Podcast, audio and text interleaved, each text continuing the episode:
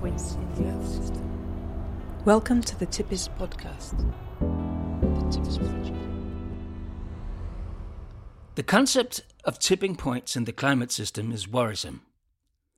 The idea that the climate on a whole, or subsystems of the climate system, such as rainforests or ice sheets, wind systems, or ocean currents, might suddenly give in to global warming and tip to other regimes, other states or modes, you might say, abruptly and irreversibly changing the climate on Earth, that idea has rightly received much attention in the last 10 years.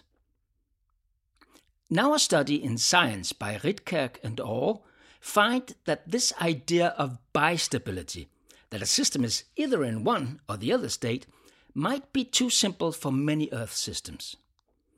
In fact, the authors conclude, there's reason to hope that what will happen instead is a stepwise change to a new state. That's good news because it means that the process of climate change might be reversed, that is, if we act quickly enough. You, Robbin Bastiaansen, is part of this study, which was begun long before you joined the TiPES project. Will you please explain to us what it is you have done here and why do you conclude as you do in the paper? Thanks uh, very much for, for having me here and uh, allowing me to explain uh, our research here. And so, what we did uh, in this paper is we, we had a review of um, past studies, mainly uh, focusing on ecology and mainly focusing as well on spatial patterns that emerge in uh, ecosystems. So, what people previously thought is with this idea of tipping points in the back of their mind, there was you go from one state to another, and then at some point when environmental conditions worsen, at some point you switch from one state to another. But when you look at many ecosystems, what you find are spatial patterns, like places where there's, say, a lot of vegetation and other places where it's just bare soil. So how does that fit into this this image of these tipping points? So what people previously thought is that um, these spatial patterns emerge closely before uh, a tipping point. So that was an indicator for tipping points. But it was based on, on models where the spatial effects were just mostly ignored or not properly modeled uh, at all. So, what we reviewed in this paper is all the studies that followed after these thoughts and that studied models which were, were properly taking account spatial effects. And what we found in all those studies is that those spatial patterns do not necessarily indicate that you're close to such a tipping point, but that you can actually evade it. Because in a spatial model, there are a lot of options. You can have a place where there is vegetation next to a place where there is bare soil next to a place where there's vegetation, like a patchiness in this uh, in this landscape, and that allows this ecosystem to have much more options than just having vegetation or no no vegetation at all. And that means that instead of going completely from a, full uniform state with vegetation to a bare soil, you have the option of going through a lot of spatial patterns. So that's what we found. So instead of this spatial patterns being an indicator for closeness to a tipping point, instead it is an indicator for resilience. The system um, takes this spatial uh, patterns as an option, as an alternative pathway to prevent the full collapse of the full system. So that indeed that you can um, prevent the tipping of the whole system by losing only part of your system. And and if you only lose part of it, it means that it might be reversible, right? I mean, if you haven't lost it all, it's much easier to imagine how a patch like that could start growing again and and reestablish what was before. Right. Yes, indeed. The, the, the critical thing with these tipping points is once you've uh, fallen off of a tipping point, once your environmental conditions have worsened so much that your whole system went from one state to another, it's very hard to get back immediately. But if this is happening in, in just smaller steps, it's easier to go back from one step to the to the next above. So, um, so you can imagine if you only have a, a small region where vegetation is absent, to restore it there, only there, that's much easier than to having it restore everywhere at the same time. The, the method that you have uh, used here is usually applied to ecology, right? I mean, to biological systems. Uh, why do you think this would also apply to systems like ocean currents or wind patterns or ice sheets? I mean, th- those would look very. I, I would expect them to behave very differently uh, than a biotope. Uh, yeah, I agree. It's it's very hard to imagine what what a spatial pattern precisely would look like in in uh, the convection of uh, the ocean or the atmosphere, indeed. But I, I can say that uh, the method actually originated uh, from fluid dynamics and where there were multiple um, convection uh, patterns possible. And there, what people already found, I think in the, the 60s or 70s, I'm not sure from the top of my head now, um, there they found already a multi-stability of different kind of patterns emerging, and that's precisely the same idea that is now the basic uh, basic idea behind what we're presenting here. Um, and besides that, we've also um, found that um, this multi-stability is what people typically found when they go from these very very simple models to slightly more complicated. Immediately, once you add some more uh, spatial effects or more complicated dynamics to a model, you see multi-stability arising. So instead of a, a fully uniform state of vegetation against the other state where everything is just bare soil, you now have many options with only part of your domain in um, the bare soil state and the other part in vegetation state. That adds a lot of um, different states that are possible in ecosystems. And you can imagine that something like that happens in other kind of physical systems. And there are some um, preliminary results that, that indicate that in um, physical systems, similar things also happen. So multi-stability uh, also plays a role there. Yeah.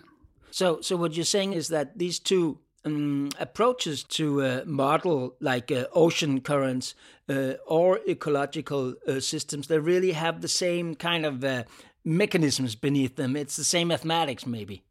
Right. Yes, indeed. The the mathematics uh, behind that is coming from the same idea. And it dates back to the years after Alan Turing's last paper uh, on this, where he uh, found that um, when you change your um, parameters of a model or environmental conditions for a, a real system, at, at, some point it can happen that patterns emerge that are now uh, typically called Turing patterns. And these then, after he discovered this, were, uh, were found in, in fluid dynamics and have been uh, observed empirically so they have been found empirically with fluid dynamics as well. And now we also found similar things with ecological systems. So it all it, it, these are ideas that go all the way back to Alan Turing, really. And but but you know if you can imagine how an ice sheet could become patchy, maybe right? Have uh, places where the ice remains and places where the ice is gone. But an ocean system becoming patches is more difficult to imagine. But then you call it multi-stability, really. Uh, the, the, typical idea of the ocean currents, what most people have in their mind, is this uh, Atlantic meridional overturning circulation, where you can have two states. That's typically how people present it, where there's water um, uh, at the surface of the ocean flowing either from the equator to uh, the pole or the other way around. But why does that need to be all the options that there is? It could also be that from both the equator and the poles, water is flowing next to each other, and in the middle, there it goes um, to the deeper seas, and you have a different ocean circulation that way. And if you look at um, the the most simple models that people use, there only the possibility of having either from pole to equator or from equator to pole is present. But if you add more uh, complicated dynamics and take the, the the whole spatial dimension into account more properly, you immediately start to see that there are many more options. In, in climate science, it's been rather mysterious why larger complex climate models, like the ones that uh, these uh, IPCC state of the art models, uh, the ones that are used for the IPCC reports, why those models do not show tipping behavior uh, in general. Do you think your finding might be the explanation to that conundrum? It, it might be, indeed, yes. Um, so, what people typically have in mind is very simple models where you have really going from one state to another state in one go. But in those IPCC kind of models, you would not see that, but you see sometimes changes happening in, in really in, in more stepwise uh, fashion. So people argue that you have simple models that show some kind of behavior, and you would need to see that in these more complicated models. But what we see here is if you have a more complicated model, there are more options than just having it fully in one state or fully in other state. Um, and because of that, I would expect that in even more complicated models like these IPCC global climate models, you would expect there to be even more multi-stability and even more possibilities of different kind of states in which the system can be. So I think it would also be possible for those kind of models to show just a more gentle um, go from one state to another. So in some of these smaller steps there as well. But really, this is something that should be investigated much more uh, in detail.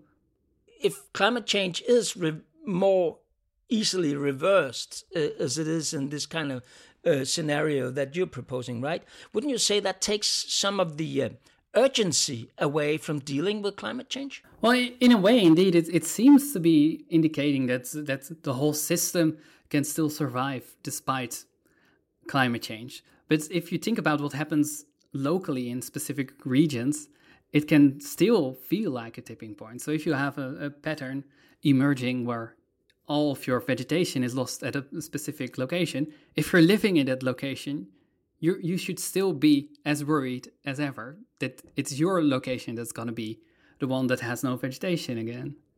So if, if you want to live at that location, you, you cannot anymore. So this, this could lead to regional differences that are very dramatic and perhaps even more dramatic than this tipping, uh, this classical tipping images painting. Like the whole Earth will experience this at the same time, and everywhere it's the same thing. It's probably, it seems like it's more um, a local affair than a global affair immediately.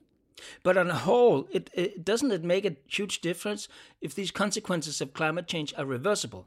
Yes, yes, it, it does seem to indicate that in the process of going from one state to another, you have a lot of uh, options, a lot of spatial patterns that can emerge in between that.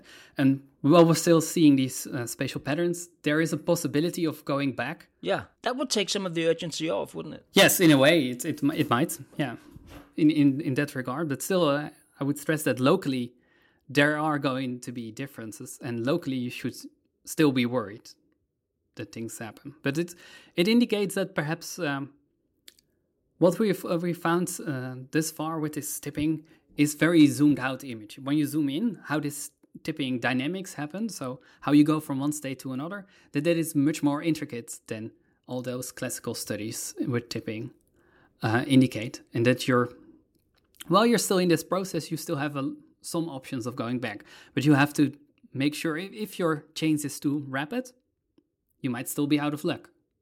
And it might be impossible to restore something locally. So once the rainforest is, is completely gone at a place on Earth, it's just gone there, right? Restoring it then is, is much harder than if it's still around. Tips. The TiPES project has received funding from the European Union's Horizon 2020 Research and Innovation Programme under grant agreement number 820970.